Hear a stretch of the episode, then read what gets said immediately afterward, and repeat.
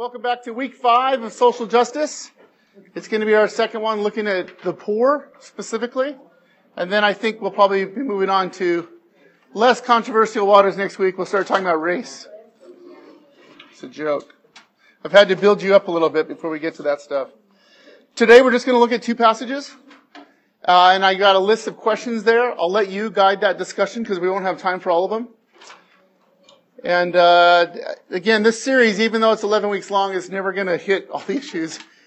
It's probably just going to unearth more questions than it answers, which is fine. We can hit more in Sunday school, or you can be discussing them as in your community groups, your families, all your friendships. Uh, for social justice news of the week, seems like when you teach on something, you're more sensitive to those topics, maybe. Uh, the 25th anniversary of the O.J. Simpson car chase. There was all sorts of talk um, and one of the big aspects of that whole trial, obviously, was race. And a racist cop, at least comments, racist comments by a cop, and um, you know the the accusations that the race was overplayed, uh, and then they, of course the lawyers admitted to that later. Um, but similar to like the Trayvon Martin type of uh, shootings, you had a complete different reaction in the white and black communities. I don't know about other minorities. But that, that, those were the contrasts everybody talked about this week. Before the evidence is out, before we really know, there's a complete assumptions one way or the other. And just, you know, we're going to dive into some of that in the coming weeks. Uh, I talked about the Southern Baptist Convention last week, had dealt with issues specifically about social justice. Um, this week there was a lot of talk on the fallout on gender equality type of issues and women's roles in the church, which was interesting because Southern Baptists have, they're very strong in their statement on no pastors, women being pastors. It's not so clear on if they can preach, if they could be the president of the SBC, things like that. And so, even very conservative denominations like the Southern Baptists are wrestling with some of these issues. And it's interesting to me, one of my big questions in this whole topic is, how do maybe these issues relate? Do they relate? Can we just come to the Bible and say, oh, Bible doesn't deal with that issue? Uh, it deals with this issue. Here's the answer. Or do they all come as a big train? Which a lot of guys way over here think. Once you bend on one, you know, it's a slippery slope and you're just going to accept everything.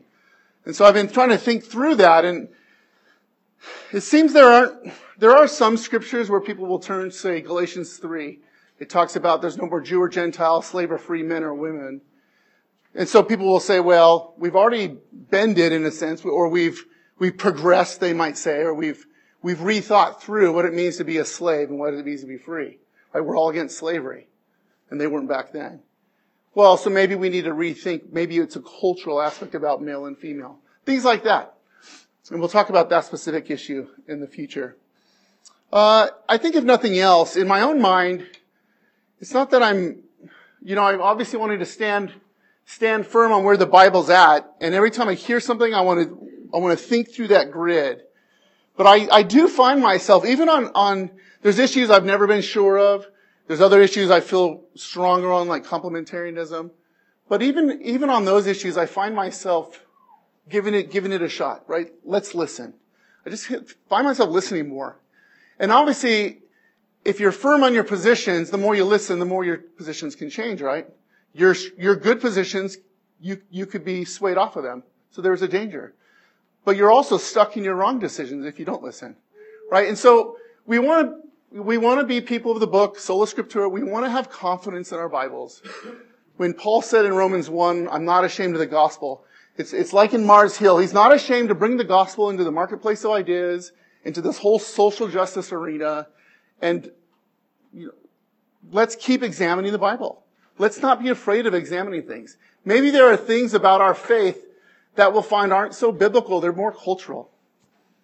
Some conservative cultural America, you know, 21st century. And other things we need to be not ashamed of what the Bible says. Maybe it feels wrong. It feels wrong to have gender differences. And yet we see that in the Bible, so we're going to stand firm by faith and accept it.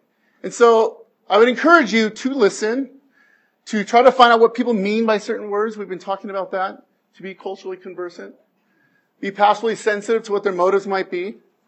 And also challenge your own heart. Where, where do I have solid biblical evidence and where don't I? And also, where am I holding to something theologically true, and yet my heart, I'm, I'm kind of using that to defend my own self-righteous heart. So I had, I experienced that this week. So last week I said I was going to talk about the Good Samaritan this week. So Terry Anderson was very kind and, and offered me up all these things that she teaches to women's conferences around the world. Around the world. Around the country. She's not that big yet. Maybe she'll get there. So part of me was really excited. Terry's reputation as a teacher precedes her and I was excited to see the notes because I didn't want to do my own study anyway. But I, I have to be honest, there was, there was just a part of me that was like, women's conferences, really? I'm gonna, I'm gonna deal with notes from a women's conference. And so, I, just had, there was a real sexist attitude I had to repent of. And I talked to Terry about it this week. But, I'm, I'm a strong complementarian. I think that's where the Bible stands. There are different roles for women and women. There are different gifts. And yet, I can stand on that platform and hide a, an attitude in my heart. And that's one thing I really want us to just become vulnerable, uh, let, let the Spirit through the Word work in our hearts. Are there areas? Are there areas in the poor? You might have great logical arguments about not wanting to enable people. Um, I only have so much time. I have priorities in my life. Is it possible in that very logical, very sound argument, you're really just a Pharisee, being very true on paper, and yet God wants to do something in your heart. And so that's, that's a big thing I want us to get to. a friend of mine told me this week that as you sit and listen, as I'm starting to listen to podcasts of people I just totally disagree with, but I'm trying to understand their logic and their premises and, and so you, you have to be very patient. You have to wade through all sorts of stuff and, and just try not to throw it all out. And, and I'm looking for those golden nuggets that I can understand. If nothing else, I want to be able to converse on them. But I'm also open to seeing if my understanding of the Bible is a little off. So with that, who wants to pray? Any volunteers? Reverend Father, thank you for a chance to uh, look at these important issues in light of your word. I pray, Lord, that we would be people who would be led wherever you would have us to go by what you've given to us. In Jesus' name. Amen. All right, so for those that are new, we've been looking at some extremes that we want to stay away from. On the left side of the board here, I call it works without faith. We're talking about social gospel. We're talking about a lot of the secular social justice issues, social justice warrior, people who don't really have a biblical frame at all, and they're just going to grab whatever their desire is, whatever their issue is, and call it social justice and force it on everyone else. They can be violent, they can be extreme. We even have people in the church that are saying, if you don't agree with me on this policy, on this issue, I don't want to have fellowship with you. So def- trying to define that line where we've gone too far. There's worldly philosophies at play that we need to be aware of. On the other extreme, we can have faith without works. We can have a bold, uh, orthodox doctrine that don't, don't care about people. And then of course you're not really orthodox. so, and then in the middle we have evangelicals of all stripes. And people are going to disagree on, they care more about social justice issues. They like the term. Other people don't like the term. Uh, they care about specific policies. They care about this side of the board would tend to do more organizational things. This would keep it more in the individual responsibility realm. Um, things like that. Uh, last week we talked about some principles of the poor. Leviticus 19, kind of the gleaning laws where people who own crops were supposed to leave certain amounts of it uh, on the edges or every seventh year, leave it for the poor and the sojourner to work the land. And so you were able to give in proportion to your abundance, right? If you didn't own a field, there was no requirement for you to provide. Uh, it made the poor work for it, and so it wasn't just a handout. And so there's there's something there for those who are worried about enabling folks. We also couldn't do total protection against those who are only those who are deserving and righteous, right? Anybody could come along and work that land. And so you you were and by nature of being generous and giving to the needy, some of your crumbs are going to fall to those who are not needy. And that's just the reality of being generous. We started asking the question, uh, who are the poor? So the scriptures talk about the poor as those who are truly desolate, truly have, they can't eat, they're naked, they're homeless, um, they are truly needy. And so when we look at our modern rich society, we, certainly there are those who meet that category. I, I felt like when I listened last week, I, I maybe downplayed that too much. Certainly those that meet that, but there are, we've got to be honest, in all of history and all of the globe, that group of people are mostly somewhere else. And so the question is, do we give our money to the truly needy, the truly lowest, those who make, you know, a dollar a month kind of thing? Saw something in India, uh, about India this week, and some of you know more about this than I do. Doctors living on $2 a day in areas. I mean, or $2 a month. It's crazy in our world to think that way.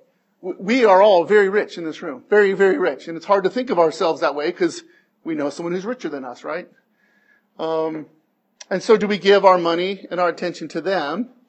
Or do we give it to those who are in our society, however you define that, our city, our state, our country, who are at the lower rung, even though that lower rung is above everyone else in the world? Is that where we're supposed to focus? And that today's passage will help us continue to talk about that. So can you turn to Luke 10? And can someone please read verses 29 to 37 for me? But, desire, but he, desiring to justify himself, said to Jesus, And who is my neighbor? Jesus replied, A man was going down from Jerusalem to Jericho, and he fell among robbers, who stripped him and beat him and departed, leaving him half dead.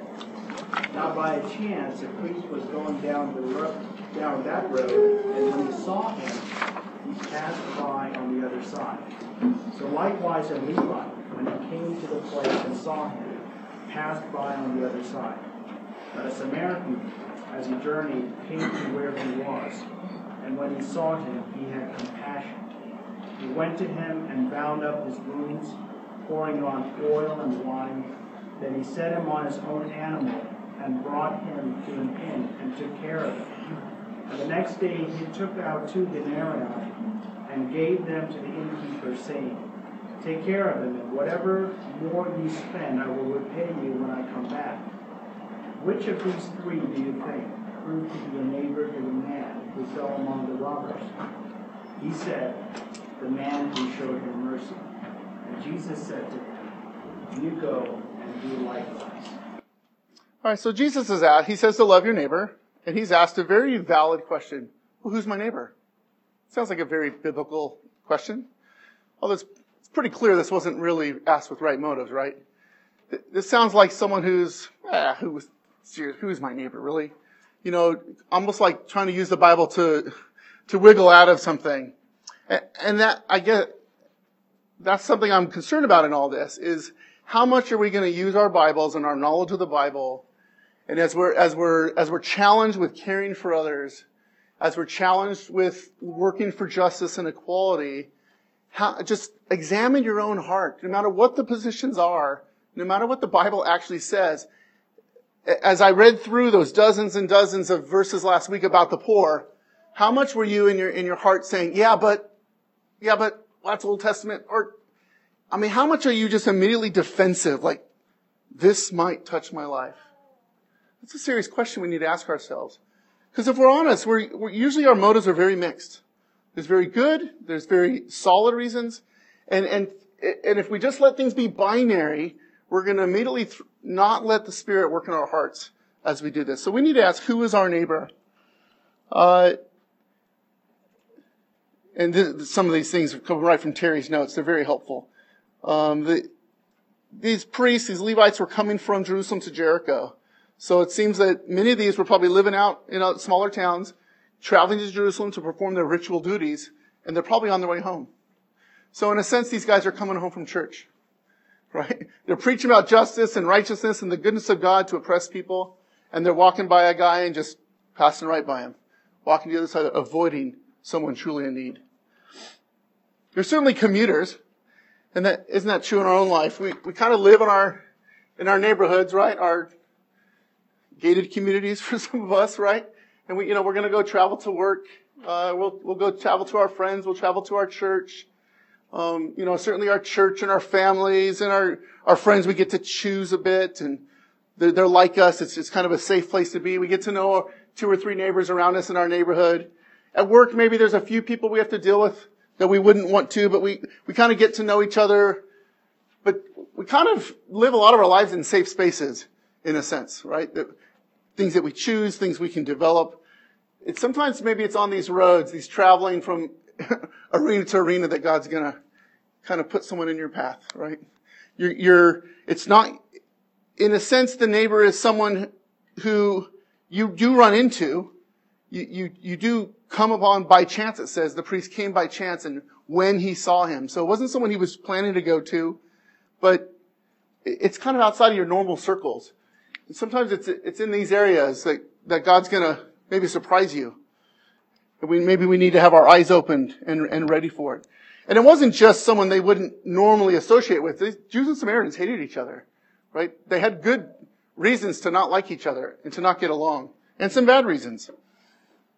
And yet, the neighbor in the end turns out to be the Samaritan. So verse 37, we find that being a neighbor, it's, it's, it's who you, it can be anybody who you really run into, and it's ultimately who you show mercy to. It's really defined by an action a lot more than a relationship. So God puts people in our path. Are we going to be obedient to that call to be a neighbor, to show mercy? We don't know if the man was worthy, right? Maybe he was a real fool to ignore warnings of the thieves that are on this road. Maybe he was flaunting his wealth as he walked. As far as the Samaritan knew, maybe he was attacked uh, in self-defense. Maybe he attacked them and they attacked him back. He didn't know. There were no conditions for the help he gave. There's no guarantee he would survive, much less pay him back any money. Really, we think about it. We talked about this a couple weeks ago. This guy was a burden to whoever passed by. It's only a burden if you expected to do something else, all right? If you expected to spend your money or your time on somebody else or something else that day, then it's a burden. But if we look at life as those who believe in a sovereign God, understanding that all we have is of Him, and it's just God revealing to us, well, this is what I want you to do today. This is what I want you to do with that money. You had other plans, but I have these plans. Wouldn't that be a, a freeing way to walk through life? You know, to live as Christ and to die as gain. I've been crucified with Christ. It's no longer I who live, but Christ who lives in me. But don't take 10 minutes out of my schedule. Right? We're those kind of people. We need to repent to that. I've not always done this, but there, there have been times when, you know, someone alongside the road asks me for money, and you get in that quandary, like, mm, I don't want to enable you. You've got a beer can sitting right there. You know, but I want to give. I want to protect my heart. So sometimes I'll just say, all right, there's another $20 going in the deacon plate this week, right? Because I don't want to, I don't want to use good logic to, to defend a hard heart, right? I want to watch myself. Um, so as we look at this passage in context what we're talking about today, number one, the proximity principle. We are held responsible more for those who are closer to us, right, in proximity. So these guys happen along. They didn't go look for him. They were responsible for some guy beat up by thieves four passes down, right? He was right in front of them. There's some expectation there to take care of somebody. So just people in your life. In Luke 16, we hear about the rich man. At his gate was laid a poor man named Lazarus, covered with sores. So the rich man had a, he was a poor man right at his gate every day. He saw him every day. He couldn't avoid him. He's held responsible for that. In our own families, we're held responsible. 1 Timothy 5. Honor widows who are truly widows. This is to the church. But if a widow has children or grandchildren, let them first learn to show God, godliness to their own household and make them to make some return to their parents. For this is pleasing in the sight of God. She who is truly a widow, left all alone, has set her hope on God. But if anyone does not provide for his relatives, and especially for members of his household, he has denied the faith and is worse than an unbeliever. But refused to enroll younger widows. So I would have Younger widows marry, bear children, manage their households, and give the adversary no occasion for slander. For some have already strayed after Satan. If any believing woman has relatives who are widows, let her care for them. Let the church not be burdened, so that may be care for those who are truly widows. That's why there's so much talk in the Bible about the fatherless and the widow. Because people with a spouse and with parents, uh, that's where the care should come from. And, and I don't know what the deacons do here, but I imagine if it, w- if it would work, if someone really came and needed help and they had a family, maybe one thing you would do is go work with that family, right? To get them to care for them. I don't know. I've not been in that position.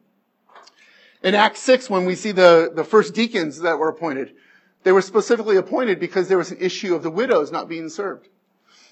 And so that's when the deacons kicked in and the church kicks in in a special way.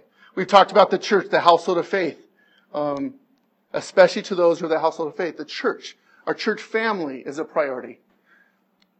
And then eventually we go outside the walls of the church. And how far we go kind of takes some wisdom, and that's some of the things we're talking about. So a neighbor can be anybody. It's not necessarily those in your circle. It's not really your physical neighbor in your neighborhood. It can be anybody you're in contact with. And then ask that question about the church at Spring Meadows. Who's our neighbor? Is that a fair question? I mean, that, in my mind, that's what's really behind getting a, a local property, right? We're, we're going to be a physical, visible presence somewhere. Right now, we kind of hide out, right? The school doesn't know we're here, except a couple teachers who don't like us using their boards, right? Maybe we've had a little chance to be neighbors to the school here, to Joe, the custodian, for sure. Um, but we're, we're going to have a property now. People are going to know there's a church. There's going to be a sign. We're going to come and go. That, that is a, a scary idea in a sense. There's, there's, there's an increase of responsibility for our body that's about to happen. What, what is it going to mean for our church to be a neighbor where we're at? We're going to hit that hard the last two weeks. Gospel motivation. It's interesting. God, uh, Jesus could have had the Samaritan being the one that was beat up, and the Jews needed to care for him. But it was a Jew that was beat up, and the Samaritan had to care for him. So Jesus put the Jews, the privileged, the, the, the partakers of the gospel, right? The, the sons of God. He put them in the position of being needy and oppressed. And that's how we get our gospel motivation. Deuteronomy 10 there talks about, it talks about circumcising your heart and then caring for the poor and the sojourner and the widow. And so we, we need a work done in us before we can really care for others. And we need to see ourselves as he was trying to get the Jews to see. Jesus is the, is the, the second Adam. He's the real man that comes in this world, sees us as needy, needy people, not deserving at all. And he, Jesus is the good neighbor. Jesus is the one that has cared for us. He's gone the extra mile. He's gone way above and beyond uh, anything we deserved. He's given us total care. And it's out of, it's out of that understanding. The Jews were often told, you were once sojourners in Egypt. That's why you care about the sojourner in your midst. We are those who needed a good neighbor who came to us and gave us what we needed. And it's out of that motivation that we go and care for others. And the third one is there's just comprehensive care. It was by chance that this guy came across, the Samaritan came across this guy, but he didn't stop there. He didn't just give him initial relief, right? He, he took them to somewhere and he, he followed up with them and he, he kept giving and giving. He went all in. God has put this neighbor in my life. I'm going all in. This is my priority for this season of my life. Like in Acts 4, as the church cares for each other, they, they were all in. They, they sold their properties. They, they did everything for each other. Food and drink, clothing, shelter, welcoming and visiting, medical care. And so the question I asked last week about where do our priorities go? Do we give to those who are truly at some below some threshold care of need in the world, or do we give to those in our midst? And, and really, Tim said last week, you're really asking who's your neighbor. So if you're gonna if you're gonna apply this proximity principle to that question, what, what do you think? Who who are we going to give our time, our resources to? How is someone in Uganda my neighbor? As opposed to someone I might walk out into the parking lot and see who would be less needy than the person in Uganda. I don't know if I'm making myself clear because I have blank stares coming back at me. So where where do we prioritize who we give to? I think you're making a really good point because it's it's hard like when you see people that are needy.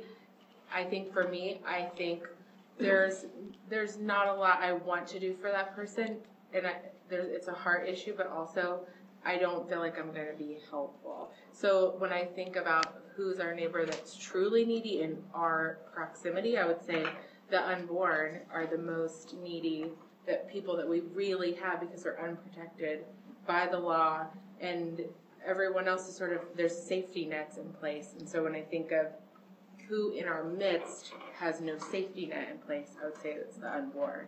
Like that's just my and you kind of allude to something that we could talk about later today or another week, but the whole relationship between who should be caring for the poor. Is it individuals? Is it the church? Is it the state? We live in a, a society with safety nets. They didn't, right? That's why it's so important to care for the widow and the orphan. They didn't have a safety net.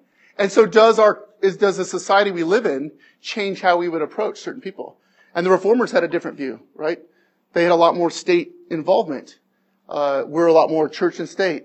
I don't want to, that issue to disrupt us from what you're, you're really saying though is you're just, you're going to ask yourself who are the most vulnerable, the most needy. All right. It's, it's just the nature of the place that we live, like proximity wise, is that most people are in some way cared Yeah. for outside of You say, well, at least they're living already, right? Right. Right, They've had to, right. I mean, I, I go through these same iterations. I saw some other hands. I think, Hard questions, huh? I was just gonna say, I think that, uh, as far as Uganda and other countries where we have missionaries and whatnot, the church as a whole or a group, uh, is able to take care in some case with that. Uh, as far as your neighbor, which is anybody within your realm of different distance, sort of, uh, it can be anybody, and it's in your heart that you wanna help them Yeah. if you see a need. Do you go through any kind of conscious, okay, I'm gonna, I'm gonna retain this amount of money to give to individually to my neighbors. And then I'm gonna give a certain percent to the church to do global things like that. Um, Well, or is it more reactive? I mean, I don't know. I'm sure each of us would answer that differently. Yeah, I'm thinking the church would have a set amount, or uh, maybe that deems how many people contribute, what the sum would be. Uh, But when you're doing it for just a neighbor or somebody that you see in need, you do what you can afford to do, as far as you can. Right, right, right. Thanks, Judy. Uh, It, it, it would vary from individual to individual. I think the beauty of that is we have to adhere to the biblical principle of loving our neighbor, but it would, your, your neighbor would vary from my neighbor, depending on where I live and what, uh, what I've been exposed to. For example, I'm ethnically Indian, so I have roots in India. So in that sense, I have neighbors in India, you know, that, that I'm involved in their lives, albeit removed several thousand miles.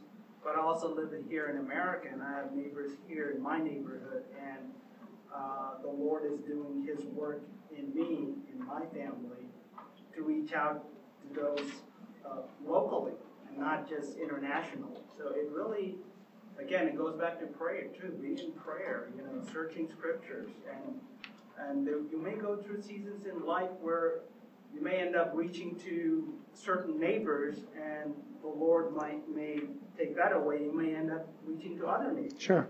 That, that's totally fine as long as you're biblical and you're cer- you're seeking to do the Lord's will through prayer and being in His Word. Right, right. Yeah. Something I'd never noticed before, uh, when we read the, or the parable of the Good Samaritan was read, was that the Samaritan left, uh, the, the injured person in the care of the innkeeper and then offered to pay. hmm And just, he didn't do the comprehensive care. Right. Because you can't always do that. He wasn't necessarily There qualified other- to do yeah, that, but right? there are other people Right. devotion is to the. Sometimes people get intimidated of thinking, well, I want to help this person. Do I bring them into my home to live and take care of all their needs? Right. And it can get overwhelming. And then you sort of get paralysis, or, yeah, paralysis by analysis and do nothing. Well, and one of the discussions among these guys is more to the left here, they're going to want to do more. This is more of the church's mission, more of the church's priority. And that these guys will say, but what, what is the church competent at? And so, you know, do, do pastors and seminaries need to be trained in socioeconomic theory to understand these things? Or is there a point at which we want to care for them, but we're going to find those people and organizations that are equipped to do that? and we support them, right? More of a parachurch, maybe organization or a secular organization. And that, we're definitely going to talk about that. All right, let's keep moving, and then we can adj- still answer some of these if you want. Um, I don't want to read all this. I don't think we have time. But Isaiah 58, um, essentially, you know, he, he's declaring to my people their transgressions, the house of sins. You seek me daily and delight to know my ways. as if they were a nation that did righteousness that did not forsake the judgment of the God. They ask of me righteous judgments. They delight to draw near to God. And yet, behold, the day of your fast, you seek your own pleasure, you oppress all your workers. Um, and so basically, these are people who are living their lives in an unrighteous, oppressive way and coming to worship God on a Saturday, right? Friday, Saturday, Saturday. Sunday for us, right? Here we are individually, not really not living out the Christian life, um, coming to church, singing God's praises. And, so it's just really hypocritical. And this is a pretty common, common, common condemnation in the Old Testament. And in uh, verse 6 there, Isaiah 58, he says, Is this not the fast that I choose? To loose the bonds of wickedness, to undo the straps of the yoke, to let the oppressed go free? Is it not to share your bread with the hungry and bring the homeless poor into your house? So this kind of language, as we say, you, you want to worship me and yet you're living in this way. This is true fasting. This is true worship, is to really live out your life in a way that I've called you. And so you can see kind of the divide that might come. These, these guys would tend to say, yeah, you need to live out your faith individually. Don't be a hypocrite. But that doesn't change anything of what the church does corporately. It's just let your individual life marry what your corporate life is. Where people on this side say, see, true worship, the church's role, the community of God, not individuals, but the community is to care for the poor and the homeless. And so people would divide this passage a little, a little that way. I mean, in one sense, as I'm hearing the discussion, if we're at the point of deciding where, so we've sacrificially given, we're not caring for ourselves, we're not living in luxury on the earth, right? We're, we're caring for those around you, and we're at the point of just deciding where that money goes. That's a pretty good spot to be, right? The real challenge is setting aside that money, that time, that energy, those talents. Same thing here. If, if we can get on the same page that our individual lives need to marry up to what we confess on a Sunday, that's a good place to be. Now, where we differ inside that, exactly what that means for corporate worship, we can maybe uh, disagree with. Uh, chapter 59, verse 1. Behold, the Lord's hand is not shortened that it cannot save, nor his ear dull that it cannot hear. But your iniquities have made a separation between you and your God. Your sins have hidden his face from you, so that he does not hear. So again, we can go through all sorts of religious ritual. We can be very, and Presbyterians are big on this. We're, we're very insistent on a right way of doing worship, a right way of doing church. Um, and that's all good and needed. But we could, it's, it's always potential to do that to the point and forget some heart matters, right? So I'm just taking these heart matters to a corporate level. Matthew 23, we may need to hear, Woe to you, scribes and Pharisees, hypocrites! For you tithe mint and dill and cumin and have neglected the weightier matters of the law, justice and mercy and faithfulness. These you ought not, these you ought to have done without neglecting the others. So we can be real specific on our sacraments. We can make sure there's no dancing in our services, right? We could be very, we could be very insistent. We're going to defend that pulpit. Women, don't get near this pulpit, right? We're going to be, but it can be a, it could be in an attitude of defensiveness. And I, I heard a podcast this week talked about what is real complementarianism. It's not defending the men and their role. It's encouraging the roles of men and women, finding those unique abilities and encouraging them and, and bringing them into the fold in every one of our individual gifts, bringing in. Um, and so maybe it's just a stance. It's an attitude that at least we sound a certain way. DeYoung says this, clearly caring for the poor, the hungry, the afflicted is not a liberal thing to do. It is a biblical thing to do. Those of us in conservative circles can get all sorts of religious ritual right, but it counts for nothing and less than nothing if we do not love our neighbors as ourselves. So let's be honest and, and, and open our hearts a little bit. And let's, you know, let's accept some of the criticism from here that might be well founded. They have it wrong. They have the wrong sense of justice. They, they have a lot wrong. But, you know, as I said in the opening week, it, it wasn't the conservative churches who took care of racism in this country, right? And we need to look back at our history and be honest to that and, and, and be ready for the, the next big wave, whatever that might be, and yet do it in a biblical manner. So, if you're required to, whatever you want to call it, acts of mercy, care for others, social justice, if you're individually required, would it be proper for the church to discipline you if you lack in that area of your life? Some of the reformers definitely thought so.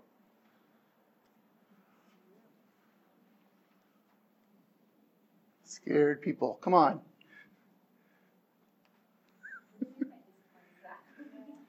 Same thing we would do with an adulterer.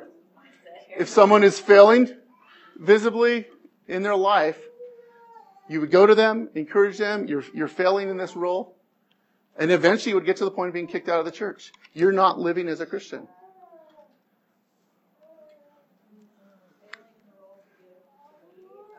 Well, however, however you would define it. It. I think we can accept that to live out our faith at whatever it means, whatever, whatever that means in your life, is to take care of the poor, to the needy, the vulnerable, whatever. There, there's this heart attitude. If that's a requirement for a Christian, why wouldn't someone be open to church discipline? Stirring the pot. yeah. I'm thinking the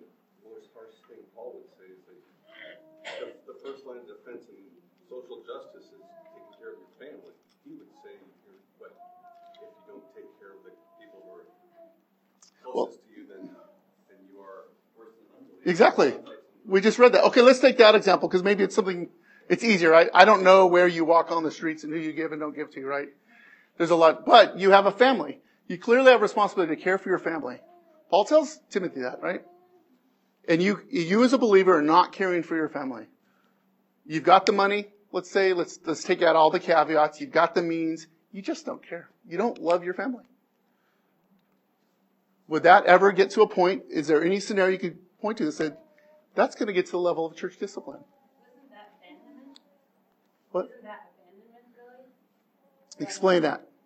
What? Explain that. What do you mean by that? Abandonment. Well, like if you're not caring for your family, you're, you're aban- you're abandoning them, you're abandoning your responsibility, that you might as well be unfaithful to them in anyway, really, right? I mean, Yeah, we, we talked about that when we talked about divorce, as far as a category that a lot of Christians would say is abandonment, right? That you've abandoned your spouse would be grounds for divorce, and really you're treating them as an unbeliever in that. So if you're not caring for your family financially, that's abandoning them, isn't it? I mean, that's what the, would look like in that. It can certainly be argued, yeah.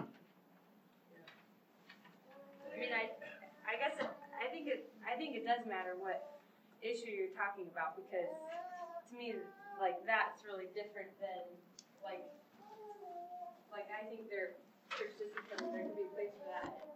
When you completely abandon your family, taking care of them financially, but I don't know about if they're not, um, you know, caring for the poor or something, because I think that those are two different things. Sure. I don't think you can put those in the same. Sure. I Because for that matter, then we should discipline people who don't tithe. Right, right, right. Because they're, you know, we shouldn't.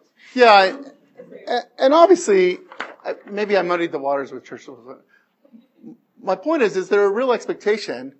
And again, I, I'm trying to give a lot of room on how you would carry this out. And so in that sense, it would have to be pretty extreme and obvious and clear from an objective standpoint to get to a level of church discipline. And yet, certainly at a level of one-on-one shepherding, it would be much easier to say, brother, I don't see you living your life at all for anybody else here, right? That's not church discipline, but it's shepherding, it's discipling. Yeah. Okay, I think a lot of it is just pure selfishness, and that when people are focused more on themselves than on, you know, their mate or their children or whatever it be, is selfishness. But I think that we should try to develop friendship with one another and be close enough to one another that if somebody's starting to stray in an area, rather than be all condescending or judgmental, just to come beside them and say, hey, brother, hey, sister, you know, this is what we started out with here, and Amen. you're over here, and what about, what, what's going on? I mean, can I pray for you? Can I help you? Or, you know, Yeah. I mean, what do you need? Yeah, I mean, that's such a call for community, isn't it? and pretend that everything's cool and, you know, there's nothing wrong. If there's something wrong, why can't we just be people that just care enough about each other to say something rather than wink and maybe talk about the person, but never really say, you know, what's going on? Yeah. It's so often it's our brother or sister who's going to notice our heart issue before we do, right? To come to me and just say, you know, I'm concerned about you. You're kind of behaving in a way that's unbecoming, or I don't like this about you, or you know, why don't they just have the guts just to come up to you and say something, and then maybe you could correct whatever it is, you know, and if it's something a detriment to the gospel, we should help each other in Yep, love yep. rather than be nitpicky Yep. with each other. Being pastorally sensitive can be really hard. That's not just being nice. I think it's an area of fruit. Like you would, there's no church discipline for not showing the fruits of the spirit. That's where you're walking alongside somebody and encouraging them and, praying for them, being active in their life, as Sue was getting at. But it's not something that you can discipline. Like you're not selfless enough. You're not Right, enough. sure. You're not passionate enough or compassionate enough, patient enough. Like those are areas where it's, it's fruit. It's, it's not Yeah, yeah, yeah. Just want to say, that excommunication is the last step. I, I know. I should have made that clear. First step. It is the last of about twenty steps. And so, you teaching Sunday school are exercising discipline in some measure by Uh-oh. making us think about our responsibilities. in the church. So it's like there are twenty things you do before you get to contumacy, which is a utter refusal to repent after being confronted by individuals and then taken before the church. That's where that comes. Yeah, the, I guess the real. And usually people are disciplined for things that are flagrant, scandalous, public sin that cast aspersions on the body of Christ. So I agree. if we started disciplining everybody that sins, we're all done. Beverly. I, I just, exactly, little, little, um, I just wanted to comment what Sue said, um, just wanted to, um, ditto that, what she said, because sometimes it's just the simple, simple being a friend and just caring about one another, everybody. You hear about something that's negative in their lives or something that's hurting or whatever, just reaching out and just simply, to me, that's what loving one another is all about, just care. Do we care about one another? But And whether it be our neighbors down the street or next door, or, or whoever God brings into our lives, but the bottom line is examining our hearts daily, all the time. What's going on? Do we care? yeah, Do I really care about anybody? right. And and that's that original. That is the gospel motivation. It's your heart attitude. But I guess what I'm also arguing for is that ought to translate in many situations into physical, something visible, something material. I mean, I, am not going to read all the verses. We, I mentioned them on the sheet last week about, you know, how can you see, how can you have the world's goods and see your brothers in need and not open your heart to them? How is that even possible? And so if, if we don't see something material flowing, can we call it care? And certainly certain situations, that's all they need is they needed your time, right? Well, that's physical. I gave them my time. And so just not, I just don't want to start at, stop at a hard attitude. We need to start there. Don't want to, we, we should be somewhat examining, do I see myself giving to others? Now I've got a whole list of questions there.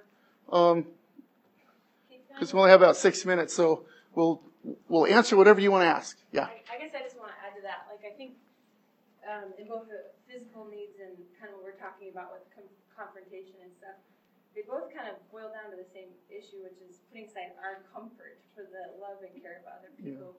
Because I mean, I think that even in how we, you know, when I was, my wheels were turning about, you know, who should we give to? What's our, who's our neighbor, and whatever. I think one of the big things that I have to think about is that you have to um, do what's natural and do where the where the Holy Spirit leads you. But it's also important to not just do what makes you feel good, because a lot of times, Mm. like the way that we give, and even with social justice issues, are in ways that gives us like this big boost and makes us feel so good about ourselves. We have to put that aside and think, where am I needed? Like, how is my money like truly, you know, well invested? You know, where is my time?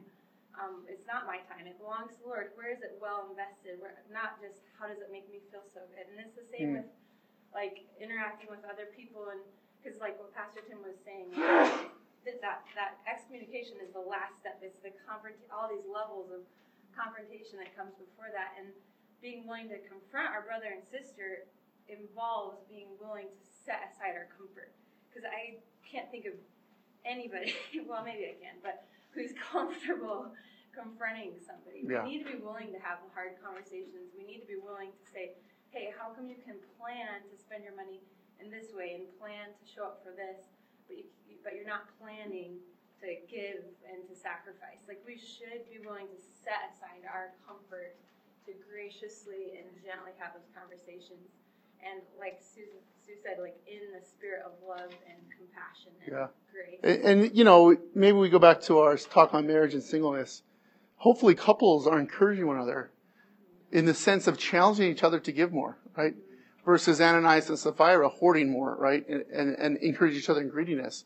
And then on the issue of singleness, we talked about how instead of jumping out and trying to find someone a spouse, how about helping them know how to manage their time? Maybe, maybe that's where a single person who doesn't have that daily interaction with someone can, you can encourage them about their giving, about their, their use of time and money and resources. Things that they could perhaps squander easier than others. And so encourage each other in the body. Guy. I think this sometimes comes down to the question of which comes first, the chicken or the egg. And I, would- I would say the issue is really more a question of methods or motives. And I believe that until our heart is motivated to care for uh, our neighbor, focusing on methods for caring for our neighbor is backwards. It's Mhm. hard to have the horse. The positive responsibility of the church, I believe, is to help us see that there, by God's grace, go on. Amen. The moment we start to see that homeless person holding the placard or holding the cardboard, and we see them as second need, or apart from the safety net of the church, that could be one of my sons, uh, my, my next door neighbor. And until we, and the key in the, in the verse that you're covering in Luke is the Good Samaritan saw.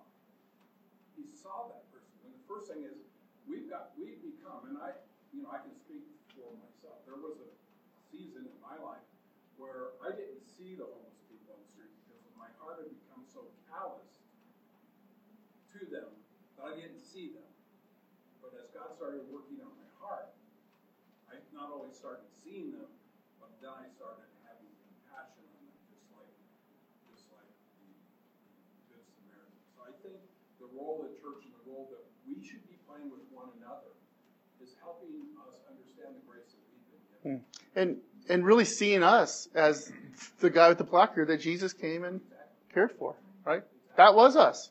If, if we're not being neighborly within the body of Christ, if we're not loving one another uh, as the Bible commands us, it shouldn't surprise us that we're not being neighborly outside of the body Mm. So sometimes we have to do a heart check, a gut check, uh, examining scriptures as to where we have failed as a church where, and where we have to grow as a church loving each other within the body, and then out of that, there will be that love for outside of the body. It's And- not happening within the body. Sure. And, and that functioning society in the walls of the church will naturally encourage others. It just becomes part of our psyche, right? We become those type of people. And there is an argument to say there's only so much you can do to society, but one thing we can do in the midst of whatever we do out there is to give an example society in the church that then goes, that's filled up and has all these resources and goes outside. I, I, I think for me, um, my neighbor, when I see my neighbor in need, I don't think I think scripture. I think it's a natural human response that if my neighbor is pushing her trash and she's having a problem, and I say, Karen, let, let me push this out here for you, those encounters should be not scripturally thinking. It should be my time in hmm. prayer and scripture should be an automatic function of my life. Now, those encounters when I run with, with people on the street, I actually don't think about what that person wants. It's an opportunity for me to give them Christ. And sometimes Mm. what I do, I take that opportunity to stand still if the opportunity affords me and have a conversation with that person. Yeah. I'm not, I'm not concerned about what that person wants from me. I'm more concerned about what I can give to that person and believe that the Lord has me standing there and spending time. And whatever comes out of that conversation comes out of that conversation. Amen. One last one, Barb. You got it. You can close this out. Well, in paralleling what, what Guy was saying, and we all agree that this is a matter of heart transformation, and our hearts need to be changed, I couldn't agree more. At the same time, we have, because of scripture, guidelines for doing what is right. And I mm-hmm. can't tell you how many times I've been called in a situation to serve, and I'm screaming and murmuring. It's not on my list today, but as, but I, but I trust the Lord with that to transform me in the process and serve as I'm called to or needed or see a need. Can't tell you the number of times I've been convicted on the way home from having invested out of my comfort zone, so on and so forth. So to me, the heart transformation is in prayer, in service.